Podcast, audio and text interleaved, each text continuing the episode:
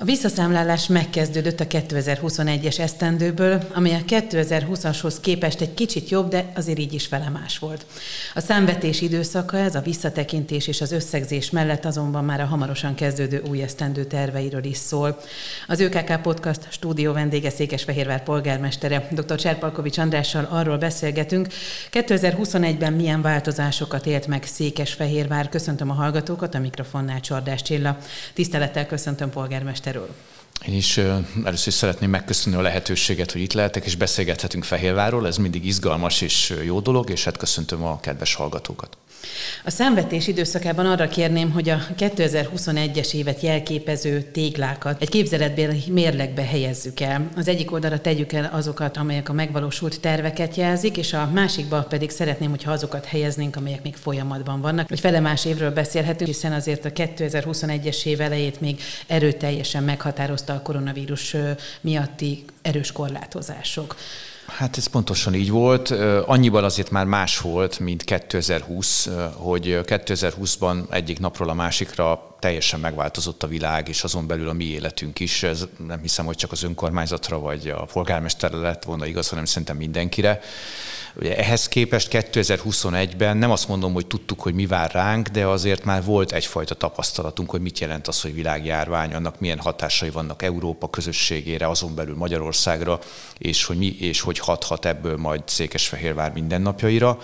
Az első néhány hónapot még meghatározta eh, nagyon sok korlátozás, hogyha visszaemlékszünk, most már egy kicsit a messzinek tűnik, de mégiscsak így volt. Jóval több korlátozás egyébként, mint például az év végén hiszen akkor még nem volt oltás. Készültünk arra, hogy, hogy lassan megjönnek a vakcinák, és elkezdődhet az oltási program, de ameddig ez nem történt meg, addig azért erőteljes szabályok, korlátok között értük a mindennapokat. Hogy mondjak egy önkormányzatot közvetlenül érintő példát, ugye nem lehetett például összehívni a képviselőtestületet, a bizottságok üléseit, hatásköröket a polgármesterek, így a Fehérvár esetében ezt én gyakorolhattam hát nem gondoltam soha, hogy egyszer majd a városunk költségvetéséről mondjuk egy személyben hozok döntést. Az nem is remélem, hogy nem is lesz többet így, mert mondjuk egy ilyen fontos kérdés az, az nem véletlenül testületi hatáskör, és nem véletlenül 21 ember van megbízva a, a tekintetben, hogy persze a polgármester beterjeszt egy tervezetet, de valójában ők legyenek azok, akik ezt véglegesítik és elfogadják. Ez 2020-ban ugye még így volt, de aztán már gyakorlatilag nehezen lehetett végrehajtani. 21-ben pedig, pedig eleve ebben a speciális hatáskörben én fogadtam el a költségvetést, és ehhez képest nagyon nagy előrelépés volt már tavasszal, amikor végre újra össze lehetett hívni a testületet, mert ez azt jelentette, hogy nem csak az önkormányzat tért vissza a hagyományos munkarendbe, hanem, hanem a város egésze is működését tekintve már, már nagyjából mondhatjuk, hogy, hogy ugyan küzdelmesen, de a következő hónapokat már úgy tölthette el, tölthettük el, ahogy megszoktuk. Elég egyébként akár most az adventi időszakra gondolni. Néhány nagy tömegrendezvényt nem tartottunk meg, ami zárt térben került volna megrendezésre de az adventi programok jelentős része természetesen központi elemként a gyertyagyújtások vasárnap délután, kora este itt a belvárosunkban, a diszítés, az adventi fények város, a vásár, egyáltalán a programok, a, a gyermekek óvodai, iskolai programjai, azokat végre szerencsére idén meg lehetett tartani. Úgyhogy ez, ez is jó jelzi talán valóban, hogy nagyon felemás év volt, küzdelmes esztendő volt, de bízom benne, hogy nem csak a polgármester elfogultsága mondatja velem, hogy, hogy azért sikeres esztendőnek is nevezhetjük. Szerintem a mi generációnknak, és ezt nyilván szélesen tekintem most, ez egy nagy történelmi lecke volt. Én bízom benne, hogy minden lecke akkor jó, hogyha tanulunk belőle valamit, és hogy az a kérdés, hogy mit lehet belőle tanulni, szerintem a fontossági sorrendet és a fontossági sorrend élén az emberi kapcsolatok vannak, az egymással való odafigyelés képessége, hogy, hogy nem kell ahhoz Covid járvány, hogy néha átcsöngessünk a szomszédba, és megkérdezzük ott lakó mondjuk idősebb szomszédunkat, hogy megyünk a boltba, hozzunk egy liter tejet, vagy egy kiló kenyeret, vagy lemegyünk a gyógyszertárba, vagy tudunk valamiben segíteni, vagy hogyha a közlekedésben egy picit jobban odafigyelnénk a másikra, hogy nem csak én szeretnék eljutni A pontból B pontba, hanem a másiknak is van valami úti célja, ő is oda szeretne érni. Tehát egy kicsit kicsit ez az odafigyelés képessége, ha erősödne, akkor sokkal könnyebb lenne a, a, az életünk. Ez az én nagy személyes tanulságom a, az előző másfél évből is, nyilván azon belül 21-ből. 2020 mennyiben befolyásolta a 21-es év gazdaságát, az hogy alakult? Hát nagyban, ugye 20-ban azért jelentős bevétel kiesései voltak az önkormányzatnak, 21-ben ahhoz képest szerencsére egy jelentős növekedést tudtunk nem csak megtervezni, hanem még annál nagyobbat, mint amire gondoltunk megvalósítani. Ez rengeteg ember munkájának köszönhető, akik a gazdaságban teszik a mindennapokban a dolgokat, a vállalkozóknak, az ott dolgozó munkavállalóknak. Azt mondhatjuk, hogy egy év végére megközelítjük, sőt lehet, hogy, hogy majd amikor teljesen tudjuk a 2021-es pénzügyi évet zárni, akkor azt is elmondhatjuk, hogy lehet, hogy meg is döntöttük a eddigi 2019-es évnek az egyébként rekordjait, hiszen minden bevételünk akkor volt eddig a legmagasabb a város történetébe, ez lehet, hogy 2021-ben megdől. Ha így haladunk, akkor 22-ben biztos. Ez azt jelenti, hogy viszonylag gyorsan a gazdaság helyre tudott rázódni, az ipar gyorsabban, a, azért voltak olyan szektorok, vendéglátás, szállodaipar, előadó művészet, ami azért jóval nehezebb, nehezebb helyzetben volt 2021-ben. Ugye voltak különböző állami programok, volt az önkormányzatnak is pályázati programja, voltak adókedvezmények, én annak nagyon örülök, és szerintem nagy eredmény, hogy mióta minden újra kinyithatott, gyakorlatilag minden újra ki tudott nyitni, sőt azóta új helyek is nyíltak a városban, vagy ami esetleg bezárt, vagy elköltözött, az nem a koronavírus járvány okozta problémák miatt kellett, hogy ezt megtegye. Ez szerintem egy komoly eredmény, hiszen soha nem felejtetjük, hogy ezek a helyek adják azt a lehetőséget, ami élettel tölt meg egy várost és ezért fontos, hogy ezek a vállalkozások ezt a nehéz időszakot túlélték.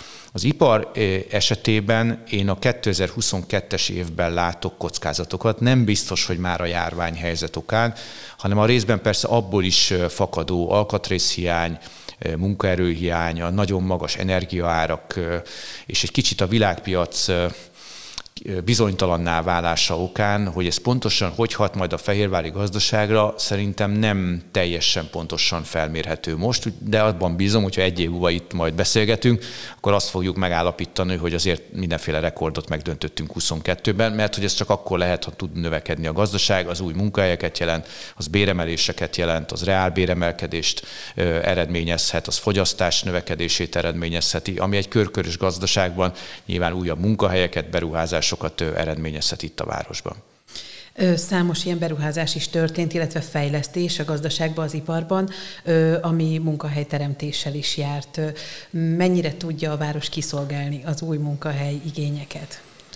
Ez egy nagyon-nagyon jó kérdés. Itt azért a munkaerő hiánya az erőteljesen érezteti a hatását, és hát szerintem a mindennapi életben azt is tapasztaljuk, hogy egyre több területen. Tehát mesterember találni ma egy egyszerű otthoni munka elvégzésére, hát az, az önmagában teljesítmény, és akkor így végigmehetünk nagyon-nagyon sok szakmacsoporton, ahol ugyanez megjelenik. Azt látjuk, hogy az iparban ezért már inkább nagy technológia igényű, és technológiával megoldható fejlesztéseket valósítanak meg. Jó példa talán arra, hogy az év utolsó napjaiban egy kifejezetten nagy beruházás került bejelentés, úgy, mint a hidrocég csinál, meg itt Fehérváron, egy, egyébként ez egy 40 országban működő vállalkozás, és szerintem óriási eredmény, és büszkék is lehetünk rá. Külön köszönet az ott dolgozó mindegy 1500 embernek, aki munkájával ezt lehetővé tette, hogy ez az óriási beruházás, ami 32 milliárd forintos fejlesztést jelent, ez Fehérváron kerül megvalósításra. Ennek az a tapasztalat, hogy egyrészt ez nagy környezetvédelmi ruházás is, mert gyakorlatilag minden mellékanyagot selejtet újra hasznosít, ez az új öntöde, tehát környezetvédelmileg is fontos, de technológiában ez, az, ez a nagyon nagy, kifejezetten nagy fejlesztés, mindösszesen 70 új munkahelyet jelent. Ebből mi következik? Az következik, hogy a munka jelentős részét már automatizált gépek, gépsorok, robotok végzik, de a magas hozzáadott értékhez magasabb képzettségű emberek kellenek, nyilván magasabb jövedelemért, de a másik oldalon pedig magasabb tudással. És ezért nagyon fontos az, hogy ne önmagában arról beszéljünk, hogy munkaerőhiány, hanem arról is gondolkodnunk kell, hogy hogyan tudjuk a ma munkavállalóit fölkészíteni arra, hogy 10-15 év múlva is legyen munkahelyük. Mert nehogy aztán egyszer megforduljon ez a körforgás, és majd megint nem munkaerőhiányról, hanem munkanélküliségről kelljen beszélni. Ezért részben má a mai nap is tennünk kell képzésekkel, ugye Alba Innovár, okostantármek, felnőtt képzés, sok minden program indult a városban. Ezek is kellenek ahhoz, hogy ez a gazdasági növekedés ez tartható legyen. Óriási a verseny a világban, akár egy-egy ilyen nagy beruházásért is. A környezet egésze tekintetében hoznak döntést azok, akik ilyenkor egy-egy beruházást mondjuk ebben az esetben Oszlóban eldöntöttek. Én örülök annak, hogy ebben a nemzetközi versenyben például Székesfehérvár nyertessen tudott kijönni. Ebbe azért az oktatásnak, mint hogy említette is, nagy szerepe van, összefognak, és erőteljes az út abba, hogy a gazdasági kívánságokat vagy kéréseket kiszolgálják. Igen, és ezért nagyon fontos, hogy meg, meg tudjuk újítani az infrastruktúrát. Ebben azért nagyon komoly fejlesztésekről született kormányzati döntés, vagy tudtuk ezeket elindítani, vagy adott esetben egy-egy beruházási elem már zárul is, hiszen Alany János iskola, Kodály iskolánál építkezés folyamatos, a Szent Imre iskola befejeződött, a Ciszternél egy, egy, egy második ütem is rögtön meg tud valósulni. Döntés született végre Vasváriról, Kodolányi ról Tópartiról, Telekinél, eh, Herman Zene iskolánál a tervezést tudjuk eh, elkezdeni, 15 iskolánál a teljes eh, vizes blokkrendszert tudjuk kicserélni, a Kodánynak megvalósul a homlokzat felújítása is, emellett egy másfél milliárdos energiakorszerűsítési program indul, és sorolhatnánk a tankerületi szakképzési centrumhoz tartozó iskolák esetében a felújítási terveket. Van, ami ebből állami forrásból kerül megvalósításra, valamelyik az Európai Uniós források forrásoknak köszönhetjük, van, ahol nemzeti forrás, van, ahol egyébként a magánszektor segít fejlesztéseket meg, megvalósítani. Ez egy nagy összefogás, de az összefogás eredménye remélem, hogy egy jó és jobb oktatás, ami kicsit a módszertanában is folyamatosan változik. Szerintem erre is szükség van, tehát itt nem csak felújítunk épületeket, hanem új eszközöket vezetünk be, cserélünk, valamint behozunk új módszertanokat. Hiszen azok az okos tantermek, hogy egy példát mondjuk, amik megjelennek az általános iskolákban, azok már nem frontális oktatáshoz vannak kialakítva, sokkal inkább csapatmunkához, sokkal inkább a diák bevonásával zajló oktatás tekintetében. Nagyon fontos, hogy nem csak eszköz, nem csak más tanterem, nem csak más iskolai bútor, hanem pedagógiai program is más és olyan tanárokkal, akik erre, felkészítettek, akik ezt már megtanulták, és akik alkalmazni is tudják. És ezek nem informatika termek, hanem ebben a millióban tanulják a matekot, a törit, a magyart, eh, azaz az egy kicsit más szemlélet. Ez nem azt jelenti, hogy ezzel le kell cserélni a régit, hanem inkább én azt gondolom, hogy a kettőt jól össze kell tudni hangolni, hiszen mind a kettőre szükség van. Frontális oktatásra is, de a csapatban való boldogulás képességének erősítésére is szüksége van a fiataloknak, és ezért valljuk be, hogy a másfél-két év alatt, amíg közben nagyon sok idő, vagy hosszú időn keresztül online oktatás volt, azért az is kiderült, hogy a fiatalok sok tekintetben készségszinten használnak eszközöket, de amikor mondjuk egy Excelbe hirtelen dolgozni kell, vagy egyébként le kell telepíteni egy applikációt, és egy chat programba valahogy be kell lépni, és a online platformot be kell jelentkezni az órára, akkor kiderült, hogy, hogy a fiataloknál sem olyan automatikus ez. Ami szerintem arra visz rá, remélem a, a pedagógiát, hogy az egész mondjuk informatika oktatást is át lehessen, át lehessen gondolni, mert most kiderült, hogy mire lenne szüksége a, a fiataloknak, és most nem a leendő programozókról, meg informatikusokról beszélünk, hanem a, egyszerűen ezek, ezt a technológiát a saját életükben használókról hogy a felhasználói szintű tudást, tapasztalatot azt át kell adni. Úgyhogy sok nehézség volt a Covid-ban, az online oktatás ezek közé tartozott, fontos együttműködés volt szülő, tanár és diák között, de, de szerintem sok mindenre rávilágított, hiszen rá voltunk kényszerítve, hogy néhány dolgot kipróbáljunk, és én, én úgy látom, akár édesapaként is, hogy, hogy ebből azért van olyan dolog, amit használhatnánk és hasznosíthatnánk a, a szürke hétköznapokban, vagy a normális oktatás adta keretek között is, és talán egy kicsit a nyitottság nőtt mert eh, korábban mindenki tartott ettől a változástól, fél tőle egy kicsit, most rá voltunk kényszerítve, és rájött csomó ember, hogy azért ez nem, nem, nem ördögtől való, és azért nem, nem olyan bonyolult, hogy ne lehetne e, e, elsajátítani. Ha használjuk az okostelefont, használhatunk még néhány plusz applikációt eh, ehhez a technológiához. Ennek egyébként lesz folytatása is, hogyha jól tudom, a következő évben, mármint az okos tantermek Igen, és a szeret, digitális szeretnénk oktatás. még további 3-4 iskolában menni előre 22-be is, ugye a képes programba ehhez társadalmi felelősségvállalás keretében cégeket is megnyerni, és ha ezt az ütemet tudnánk tartani, akkor pár év alatt elérnénk, hogy az összes általános iskolában van egy ilyen tanterem, vannak ilyen eszközök, és van mindenhol hat olyan tanár, aki erre megkapta a képzést, és arra is megkapta, hogy utána az összes adott iskolába tanító, nevelő, oktatónak a képzését át tudja adni, és akkor ebben a jó értelme piramis rendszerben tudunk eljutni oda, hogy minden olyan pedagógus, aki, aki szeretné ezt elsajátítani és megtanulni, az gyakorlatilag ingyen ehhez a tudáshoz Fehérvárhon hozzájusson az Alba Innováron keresztül. Az oktatás után ö, lépjünk tovább, a kulturális életet is azért a koronavírus befolyásolta. A kulturális életben az új felállás, azt hogyan értékelik, hogy bevált-e? Polgármester mindig elfogult. Nem biztos, hogy mindent, mindent úgy lát, ahogy, ahogy egyébként mondjuk kívülről látszik. Én úgy érzem, hogy bevált. Ez nem azt jelenti, hogy nincsenek még gyermekbetegségei, de szerintem előre mutató, mert hogy egy, a, a meglévő belső erők szinergiáját talán jobban ki tudja ez a módszertan használni. Például a művelődési házaknál ez egy jelentős fejlesztési program elindulását jelentette. Mondjuk például az Öreghegyi Művelődési Házra is elég komoly forrást költünk és sorolhatnánk. Ez technikai eszközpark megújítását is jelent, és hozzá kapcsolódva mondjuk azt a rendezvényszervezést, akik egyébként pedig a rendezvényeket szervezik, többek között éppen mondjuk a művelődési házakba. Tehát ez volt az az alapötlet, ami elindított bennünket ezen, a, ezen az úton, miközben ott vannak a nagy előadó művészeti tárgy körökkel, műfajokkal foglalkozó intézményeink, ugye a színház, a balettszínház, a szimfonikus zenekar, ott vannak azok a civil szervezetek, Alba Régia, táncegyüttes például, a kórusaink, amik szerintem nagyon szép színfoltjai, nem csak a város, hanem a regionális kulturális életnek, és hát megvannak azok a, az egyéb szervezetek, akik nem, nem önkormányzati fenntartásúak, sőt a forrásaik jelentős részét sem az önkormányzattól kapják, de olyan kulturális eredményeket tesznek le az asztalra, amire joggal lehet a város büszke, és ami hozzátartozik Fehérvárhoz.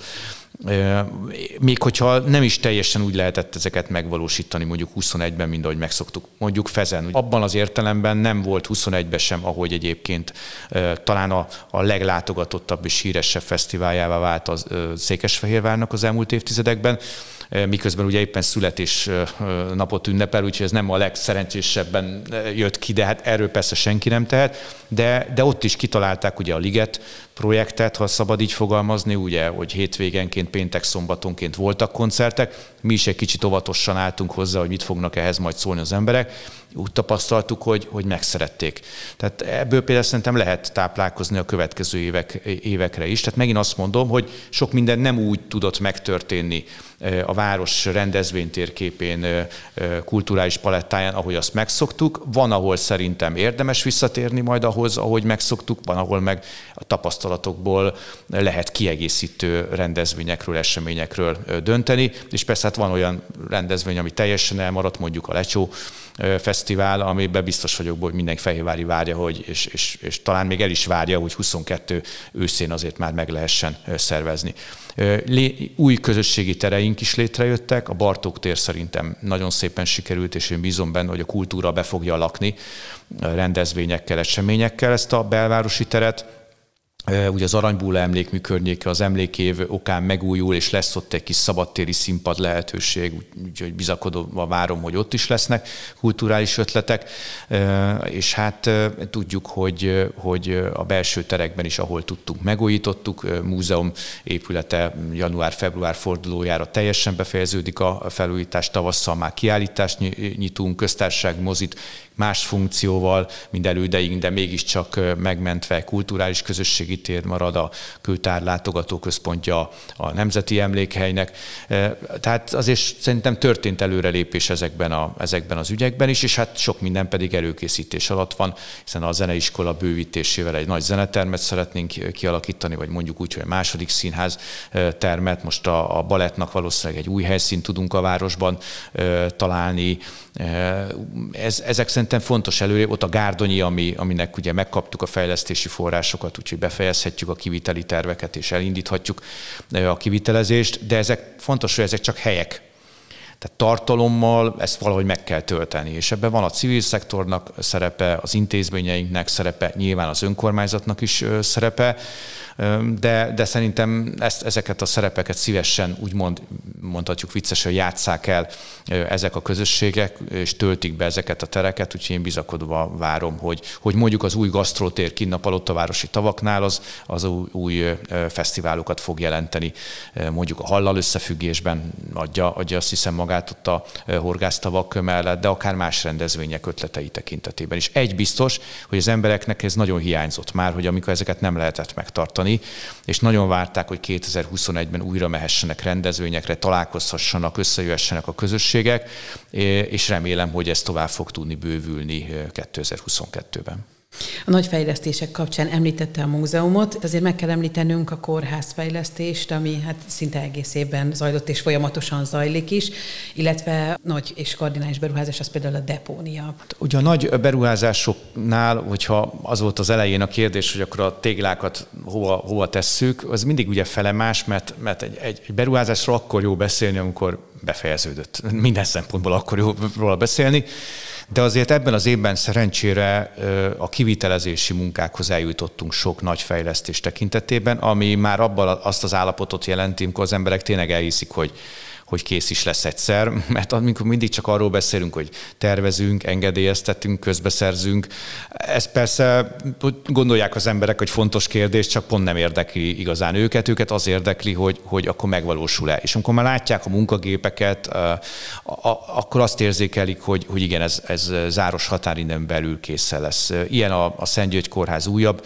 épület tömbje, hogy egy 6000 négyzetméteres háromszintes vadonatúj épület, benne egy teljesen új eszközparkkal, hozzá kapcsolódóan ugye az egész kórház tekintetében a teljes légkondicionáló berendezést tudjuk cserélni, illetve eszközöket tudunk még tovább bővíteni és hát dolgozunk azon is, és bizony benne a jövő év elején erre is pont kerül, hogy az ápolási osztálynak az épületét teljes egészében meg tudjuk újítani. Ezek szerintem nagyon fontos fejlesztések. Az utóbbi kivétel az összes többi folyamatban van, vagy elkészült, vagy folyamatban van, ami azt hiszem, hogy mindig egy, egy még egyszer jó dolog, hiszen, hiszen akkor itt már ebben mindenki elkezd valóban hinni, és abban, hogy a kórház támogatása az teljes társadalmi támogatottságot élvez, ebben viszont azt hiszem, hogy hogy biztosak lehetünk. Depóniának van egy részben a hulladékgazdálkodást, hulladékszállítást könnyebbé tévő nagy beruházása egy ilyen közép-dunántúli társuláson keresztül, de ez egyben egy óriási környezetvédelmi beruházás is, hiszen azt jelenti, hogy tovább tudjuk méghozzá drasztikusan csökkenteni azt a szemét és hulladék amit nem tudunk újra hasznosítani, és a végén a, a földbe kerül lerakásra. Ilyenből most már ezen fejlesztés átadását követően alig marad, ami egy óriási előrelépést jelent, mert gyakorlatilag azt eredményezi, hogy minden csalára kerülő hulladék, vagy annak mondom a döntő része, az feldolgozásra kerül. Arról nem is beszél, hogy egy különleges technológia, mert mert az egészen fantasztikus, hogy, hogy, hogy egy gép fogja a szelektív hulladéknak a kéziválogató részét kiváltani, azaz a gép fogja tudni szortírozni a hulladékot mindenféle anyagában, színében, tartalmában, és, és tudja, hogy egyébként utána mi az útja az adott hulladéknak az újrahasznosítás és a körforgásos gazdaság tekintetében ami, ami technológiailag is szerintem nagyon érdekes, de még egyszer nagyon komoly környezetvédelmi beruházást is jelent. És hát azért egy beruházásról beszéljünk már csak azért is, mert talán ez az, ami, ami azért váltott ki vitát, miközben kifejezetten nagy fejlesztésről van szó, és nehogy azt mondják, hogy ezért nem beszéltünk róla, úgyhogy inkább beszéljünk már csak azért is, mert én viszont azok táborát erősítem, akik szerint ez egy fontos beruházás, ez a multicsarnoknak a megépítése. Ugye itt is munkaterületet adtunk át, földmunkák zajlanak részben a cölöpözés megkezdődött már, és körülbelül kettő év múlva befejeződik. Ugye ez lesz a jégkorong csapat új otthona, a jégkorong szurkolóknak a új otthona, nem csak a volán szurkolóké, hanem biztos vagyok benne, hogy a magyar hoki szurkolóké is, hiszen szinte, szinte egyértelmű, hogy a magyar válogatott mérkőzéseinek egy részét itt fogja rendezni, és így most már Budapestre együtt Magyarország alkalmas lesz arra, hogy jégkorongban világeseményt rendezzen, hiszen ahhoz két város kell, nem elég egy város, úgyhogy ez most kezdve adott lesz. Fontos emellett azonban elmondanunk, hogy ez egy, egy multifunkcionális tér lesz. Tehát itt nem idézőben csak egy jégkorong meccseket fognak játszani, hanem egy egészen más sporteseményeket is meg lehet tartani. Úgy egyébként, hogy mondjuk a, a kosárlabda parketta is benne van ebbe a beruházásba. Tehát azt is szállítják, és azt tudjuk egy speciális burkolat fölé helyezni. De alkalmas lesz koncertek megtartására, nemzetközi vásárok, konferenciák megszervezésére, és én hiszek abban, hogyha Buda felől nézzük, Budaörsöt érdet is beleszámítva, Velencei tó Balaton, akkor, akkor igenis egy nagyon komoly lehetőség arra, hogy rendezvényeket hozzunk Fehérvára, Eh, ami nyilván bevételt is hoznak, a gazda, helyi gazdaságot is élénkítik, vendéglátásnak, szállodaiparnak kifejezetten. Pozitív, nem véletlen, hogy már van szállodaipari megkeresésünk, hogy a csarnok környékén szeretnének egy magas szintű sport és egészségügyi funkcióval bíró szállodát építeni. Ezen beruházások nélkül ezek nem lennének reálisak. És én nagyon örültem annak, hogy néhány hete azt látom, hogy Szegeden átadtak egy gyönyörű sportcsarnokot, nagyjából hasonló méretű, mint a, a Fehérvári lesz, nagyjából egyébként hasonló a, a bekerülési költsége is, bár az két évvel korábban indult el az a fejlesztés, és annak is örülök, hogy kollégám Botka polgármester úr kiállt az építkezés és a fejlesztés szükségessége mellett, mondván, hogy Szegednek erre szüksége van. Egyetértek, Szegednek arra a csarnokra szüksége volt, mind ahogy Veszprémnek is, mind ahogy Győrnek is, Budapestnek is, és szerintem Székesfehérvárnak is. És a Fehérvári nem másodrendű állampolgár, nincs az megírva, hogy egy Fehérvárinak egy koncertre, ha az bizonyos nagyságrendű télen el kell menni Veszprémbe, Győrbe vagy Budapestre, mert hogy Fehérváron nincs tér, ahol ezeket meg lehet rendezni, a jövőben lesz tér, úgyhogy ez Fehérvár önkormányzatának és közösségének egy forintjába sem kerül. Van kihívás, ezt se hallgassuk el, ez pedig a leendő üzemeltetési kérdés kérdés, hiszen a város vagyona ugyan megnő jelentősen, mindegy 40 milliárd forinttal, de a másik oldalon az üzemeltetési feladat a tulajdonosé az, az önkormányzati. Dolgozunk már részben az állammal közösen, hogy hogyan lehet ezt egy fenntartható modellre helyezni. Én bízom benne, hogy ahogy a a stadion esetében is sok tekintetben sikerült ezt megoldani, így lesz ez ezzel a rendezvény csarnokkal is. Van körülbelül két évünk, hiszen azért ez egy hosszú beruházás, de meg fogjuk, meg fogjuk oldani. És ami talán a, a pont a mondat végén, az pedig a közlekedési fejlesztés, hiszen az Alba ipari zóna Budai út összekapcsolása az egy nagyon régóta várt fejlesztés. Ugye a zónában most már több ezer ember dolgozik, ma egyetlen egy bekötő úton tud reggel, délután, este be és kiközlekedni. A buszok állnak sorba, elég kaotikus viszonyok vannak, ez mostantól kezdve a Budai út felől is megközelíthető lesz, és az autóbuszt is be fogjuk vinni már a Budai út felől. Úgyhogy én arra kérek mindenkit, hogy térjünk vissza a konszenzusra, mert volt idő, amikor ezzel a beruházással kapcsolatban is konszenzus volt. Én tudom, hogy nehéz hónapok jönnek, de azért alapvetően próbáljuk a város érdekeit képviselni. Szerintem mindegyikünknek ez a feladata. És amíg az úton tovább megyünk, akkor ha a Budai útról eljutunk a Seregélyesi útig, akkor a Seregélyesi útról pedig tovább is tudunk majd menni, hiszen a déli összekötő is épül. Épül, és kb. 65%-os készültségnél tart, ami, ami sokkal jobb időarányosan, mint ahol kellene. De mi még hivatalosan azt mondjuk, hogy a befejezése 2023 tavasz nyara, de talán azért lehetett érzékelni, hogy azon dolgozunk, hogy esetleg ez korábban meg tudjon történni. Aki arra fele néha elmegy, az látja, hogy ez egy nagyon nagy útépítés, mi nem felújítunk a utat, hanem a, a semmiben építünk egy nagy gyűjtőutat. Szerintem nagyon szép lesz, nagyon korszerű, az autós és kerékpáros forgalmat, autóbuszos forgalmat egyaránt ki fogja szolgálni, és tehermentesíteni fogja a Széchenyi Horváth István kereszteződését nem csodaszer. Tehát azt mindig hangsúlyozzuk, hogy nem egy beruházás fogja megoldani a közlekedési nehézségeinket, hanem ha az összes ehhez szükséges fejlesztés megvalósul.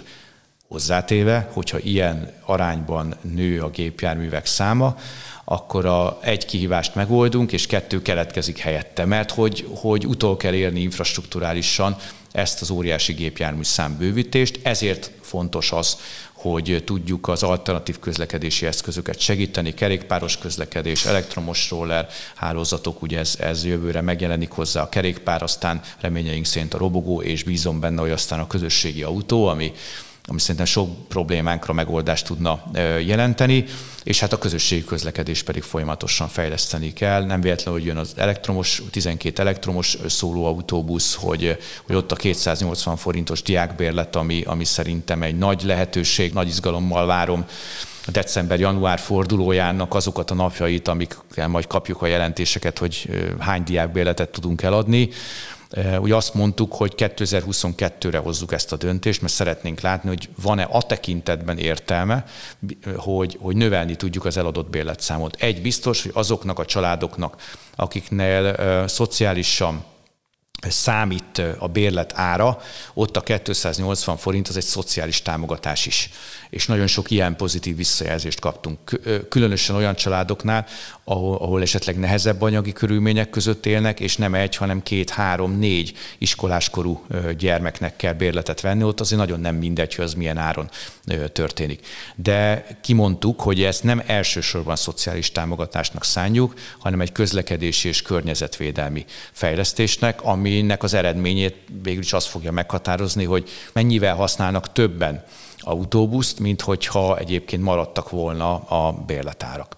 Most három pontot teszünk, és majd egy év múlva értékeljük, hogy, hogy érdemes volt ezt az intézkedést megtenni, és hogy van-e értelme meghosszabbítani a következő évekre. Ha igen, akkor nem titkoltan már azt is számoljuk, hogy tudjuk-e ezt a kedvezményes kört bővíteni mert hát azért tegyük hozzá, hogy a közösségi közlekedés ma már nem elsősorban a bevételekből van fenntartva. Ugye nagyjából 600 millió forint a jegy és bérletértékesítésből származó bevételünk, és 2022-ben körülbelül 2 milliárd forintot fog hozzátenni a város közössége az önkormányzat költségvetésen keresztül.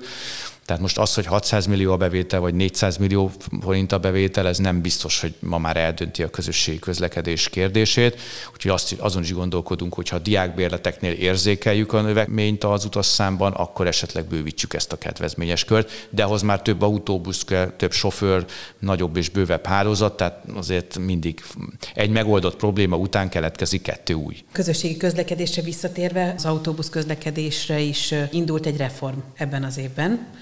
Hát ez, ezt tegyük abba abba a nem teljesen megvalósult ablakba, vagy serpenyőbe, ott, ott az, az elején. Hát a, nagyon, optimi, nagyon optimista ez a megfogalmazás. Mondjuk ki, ez történt, hogy az emberek döntő többsége azt szerette volna, hogy vonjuk vissza. Úgyhogy ezt megtettük nyáron, de azt is érzékeltük, hogy nem azért, mert hogy nagyon elégedettek lennének a jelenlegi hálózattal, tehát muszáj, hogy ezt a hálózatot bővítsük, menetrendet bővítsük. Úgyhogy a konzultáció során elindult ez a folyamat, és talán jövő év elején már az emberek elé is tudjuk tárni, hogy hogyan tudjuk a bővítést megvalósítani és elképzelni. Annak lenne még egy konzultációs köre, és utána lehetne nyilván a volánbusszal, mint szolgáltatónkkal egyeztetve valamikor a nyár közepén ezt a menetrendbővítést megtenni. Körülbelül olyan 300-350 ezer kilométerrel növelnénk meg a, a teljesítményt, hogy érzékelni lehessen ez mondjuk egy olyan 10-15 százalékos szolgáltatás menetrend bővítést, minőségi javulást eredményezne, jelentene késő esti buszokat, aminek a fiatalok is biztos vagyok, hogy örülnek, főleg, hogy miután hajnali buszok is lennének, aminek a kicsit idősebb fiatalok örülnének, akik még bírják azt, hogy négy óráig mondjuk megvárják az első busz indulását, és egy jót bulizzanak. Én már inkább akkor ébredek, nem, nem, nem akkor fekszem le, de, de azt hall hallom azért akár a saját gyermekeimtől is, hogy ez egy fontos előrelépés lenne, és hát ott a színházas járatok, ha az estiekről beszélünk, és hát azt a célt, hogy minden városrészből a lehet átszállás nélkül a vasútállomás, a belváros és a, a kórház rendelőintézet elérhető legyen, ezt mindenképpen szeretnénk megvalósítani. Az első lépések egyik az intermodális központ megvalósulásához. Igen, itt azért akkor említsünk meg néhány állami beruházást, mert hogy azok is szépen haladnak előre. Ha már az intermodális szóba került, ugye ott lezárult a, a tervezés, engedélyek vannak, kiviteli tervek is elkészültek, és az állam bonyolítja le éppen a közbeszerzést már a kivitelezésre vonatkozóan, tehát valamikor gondolom, hogy jövő nyáron elindulhat maga az építkezés és a, a beruházás. Ennek egy pici elemét sikerült előrehozni, mert egy korábbi vasútállomás felújítási forrásból maradt pénz, ez a bizonyos gyalogos átkelő, amiért mostanában kapunk hideget, meleget, mert nincs hozzá lift, lesz hozzá, csak az már az intermodális része, viszont így most ennyivel már egy kicsit előrébb vagyunk de, de szerintem ez egy fontos fejlesztés, azért is, hiszen akkor a, a, a vasút, az elővárosi vasút, a maga a hely távolsági, a helyközi buszok és a helyi járatos buszok összehangolása megtörténne. Az az, amit Nyugat-Európában sok helyen látunk és irigykedve nézünk és figyelünk, hogy, hogy gyakorlatilag minden közlekedési forma, plusz a P plusz R parkolók, a fedett kerékpártárolók egy helyen elérhetők. Ez, ez nem csak a fehérváriaknak nagyon fontos fejlesztés, hanem a környéken élő agglomerációs településeken élők számára egyaránt. Úgyhogy, úgyhogy remélem, hogy egy körülbelül fél év múlva már a kivitelezés is megkezdődik. A másik fontos állami beruházás az Osan körforgalomnak a bővítése, ahol már zajlik ez a bizonyos közbeszerzési eljárás, és ott tavasszal elkezdődik mind a két körforgalomnak reményeink szerint a bővítése, felújítása. Tehát ez nem csak a nagy körforgalmat fogja jelenteni, hanem a mellette lévő kis körforgalom felújítását is.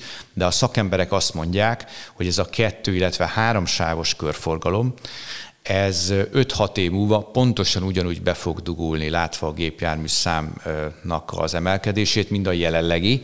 Tehát ez rövid középtávot megoldó, de a közép-hosszú távot már nem megoldó fejlesztés, ahhoz szükség van a negyedik stráda lejáróra. Ez Fehérvár és Szabadbatyán között kerül kialakításra.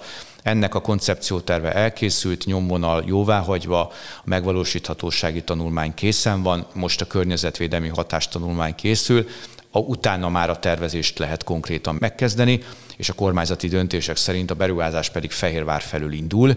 Ez eh, ugye azért nagyon jó hír, ez azt jelenti, hogy ez a bizonyos negyedik lejáró, és annak a, a 81-es, M81-es nyomvonalával való összekötés az eh, itt meg fog valósulni. Ugye az egész fejlesztés 27-ig történik meg, én bízom benne, hogy 25-ben már építkeznek eh, az M7-es magasságába. Beszéltünk sikerekről, meg folytatásokról is, meg tervekről. Azt gondolom, hogy a jövő év terveit majd talán februárban lesz érdemes visszatérnünk, amikor elfogadott költségvetése van már a városnak, de fontos meg arról szólnunk, hogy 2022 egy kiemelt év lesz Fehérvár életében. És hát a Nemzet Történelmi Fővárosa révén mondjuk, hogy a nemzet életében, hiszen 800 éves egy jogtörténeti okiratunk, az Aranybulla, amiről egyébként a jogi egyetemen sokat tanulunk, ennek nagyon egyszer az oka, hiszen ez egyébként a világ második írott alkotmánya, ugye alig pár évvel a Magna Kartát követően, és azért nagyon sok olyan eleme van ennek az okiratnak, amit ha belegondolunk, hogy 800 évvel ezelőtt elődeink ezt megfogadták, eldöntötték, elhatározták, akkor, akkor azért akkor nagyon korszerű dolgokat is tartalmazott, például, hogy a király önkorlátozásával évente egyszer egy panasznapon itt Fehérváron elé lehetett fáradni és elmondani a mindennapos problémákat. Ez ma már olyan mosolyogtatóan egyértelműnek tűnik, de azért 800 évvel ezelőtt főleg egy, egy uralkodó, akinek értelemben nem volt alkotmányos kötelezettségei, azért ha belegondolunk, ez egy szép gondolat volt akkor az pedig nekünk még különösebb, hogy az erről szóló cikkely az a Városházánk dísztermében olvasható, azon festmény alatt, ami pedig az aranybula kibocsátásának szimbolikus pillanatát rögzíti. De itt azért fontos megjegyeznünk, hogy ebben a dokumentumban és okiratban volt egy másik Fehérvára vonatkozó pont is, mi szerint, hogy a Szent Királyra rá emlékezvén itt Fehérváron kell ezt évente megtenni. A Szent Király ebben az esetben Szent István jelenti, ugye tudjuk, hogy a törvénycikkbe foglalt módon ez Fehérvár és augusztus 20-a, Hát, hát azért, azért van szerintem a magyar államnak és, és a történelmi egyházaknak is még közös felelőssége, hogy előre lépjünk. Szerintem a város sok mindent megtett már ennek érdekében, de állami ünnepi helyszínnél mi nem tudjuk nyilvánítani Fehérvárt. Én remélem, hogy ebben is tudunk például az Aranybula emlékében előrelépni. És amiben szintén bizok, és valójában egy ilyen emlékévnek ez adja igazán a jelentőségét, hogy tudunk ebből közösségi erőt meríteni, meg tudjuk ezt szólítani ugyanúgy a közösségeket, civil szervezeteket, intézményeket, in, oktatási intézményeket, mind ahogy ez történt mondjuk 2013-ban a Szent István emlékében, vagy ahogy elődeink ezt megtették 1938-ban.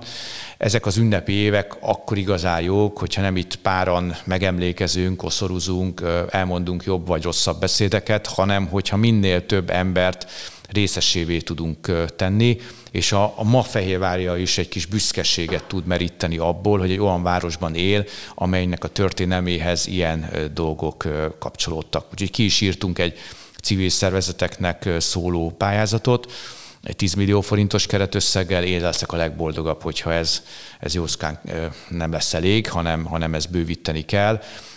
Úgyhogy várunk nagy tisztelettel mindenkit, aki úgy gondolja, hogy szeretne ez az évhez és az évfehérvári eseményeihez csatlakozni. Köszönöm szépen. Kedves hallgatóink, az ÖKK Podcast mai vendége dr. Cserpalkovics András Székesfehérvár polgármestere volt. Köszönjük figyelmüket, viszont hallásra.